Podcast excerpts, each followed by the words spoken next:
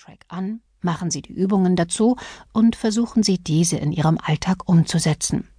Sie sollten alle Übungen auch schriftlich festhalten und die Unterlagen sammeln, so dass Sie auch später immer wieder einen Blick in dieses Heft werfen können, wenn Sie sich selbst an eine Strategie oder ein Ziel erinnern möchten. Ihr individuelles Heft mit den erarbeiteten Dokumenten soll zu einem Begleiter werden, der Ihnen auch in schwierigen Situationen immer wieder hilft, auf den richtigen Weg zurückzufinden. Insgesamt sollten Sie bereit sein, etwa eine Stunde pro Tag in das Training mit dem Audioratgeber zu investieren. Wir sind uns bewusst, dass dies viel Zeit in Anspruch nimmt. Halten Sie durch. Es wird sich lohnen. Nun noch ein Hinweis für Ihr Umfeld. Falls Sie die Möglichkeit haben, sollten Sie mit Angehörigen über Ihre Eindrücke und Empfindungen sprechen. Oft fühlen sich auch Angehörige hilflos und sie leiden mit. Meist hilft ein offenes Gespräch dabei, die Schwierigkeiten des Partners, der Freundin, der Schwester oder des Kollegen besser zu verstehen, und für sie ist es eine Erleichterung, wenn sie sich öffnen können und auf Verständnis stoßen.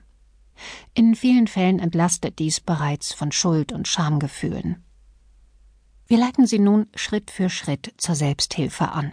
Dies beinhaltet auch, dass Sie immer wieder dazu aufgefordert werden, das Abspielen der CD zu unterbrechen und selbst einige Übungen direkt anzuwenden. Wenn Sie mögen, können Sie gleich jetzt damit beginnen. Die erste Aufgabe, die wir Ihnen stellen möchten, lautet wie folgt.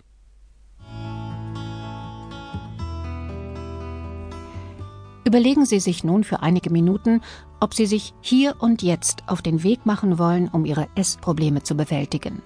Notieren Sie sich Ihre Gedanken dazu auf der ersten Seite Ihres Hefts. Seien Sie ehrlich mit sich. Vielleicht ist der aktuelle Zeitpunkt für Sie nicht der beste, dann verschieben Sie den Beginn der Übungen mit dem Audioratgeber auf einen späteren, geeigneteren Zeitpunkt. Zum Abschluss dieser Einleitung möchten wir Ihnen noch Folgendes auf den Weg geben. Die Umsetzung der Vorschläge erfordert Zeit und Anstrengung von Ihnen. Achten Sie auf sich und belohnen Sie sich für Ihre Anstrengungen, nicht nur für Erfolge. Verzweifeln Sie nicht, falls Sie trotz aller Bemühungen keinen schnellen Erfolg erzielen. Überprüfen Sie, woran es liegt, und denken Sie darüber nach, ob dies der Zeitpunkt ist, sich von einer professionellen Fachkraft Unterstützung zu holen. Nun wünschen wir Ihnen ein spannendes Erkunden dieses Audioratgebers, viel Durchhaltewillen und Energie beim Überwinden Ihrer Essanfälle.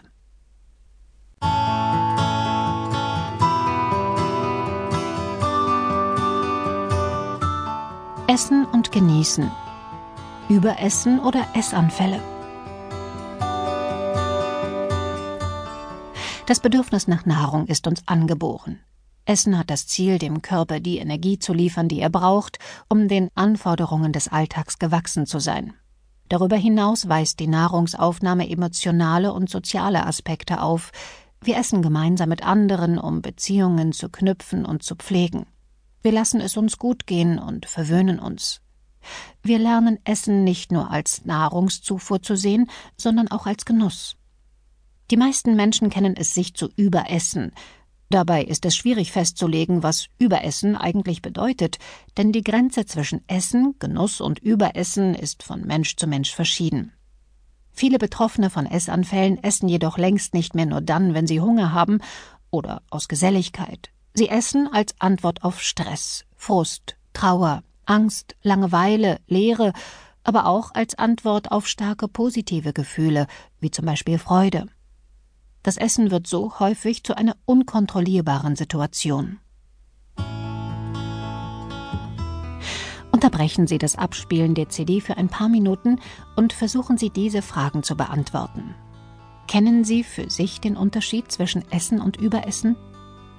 Können Sie bei sich echten Hunger erkennen? Erkennen Sie das Gefühl der Sättigung?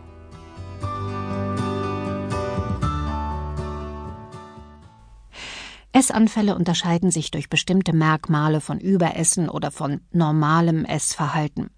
Der wichtigste Unterschied zum Überessen besteht darin, dass bei einem Essanfall die Betroffenen den Eindruck haben, nicht kontrollieren zu können, was, wann und vor allem wie viel sie essen. Dieses Gefühl der Unkontrollierbarkeit ist sehr belastend und führt im Anschluss an einen Essanfall häufig zu Schuld- und Schamgefühlen, Traurigkeit und Verzweiflung.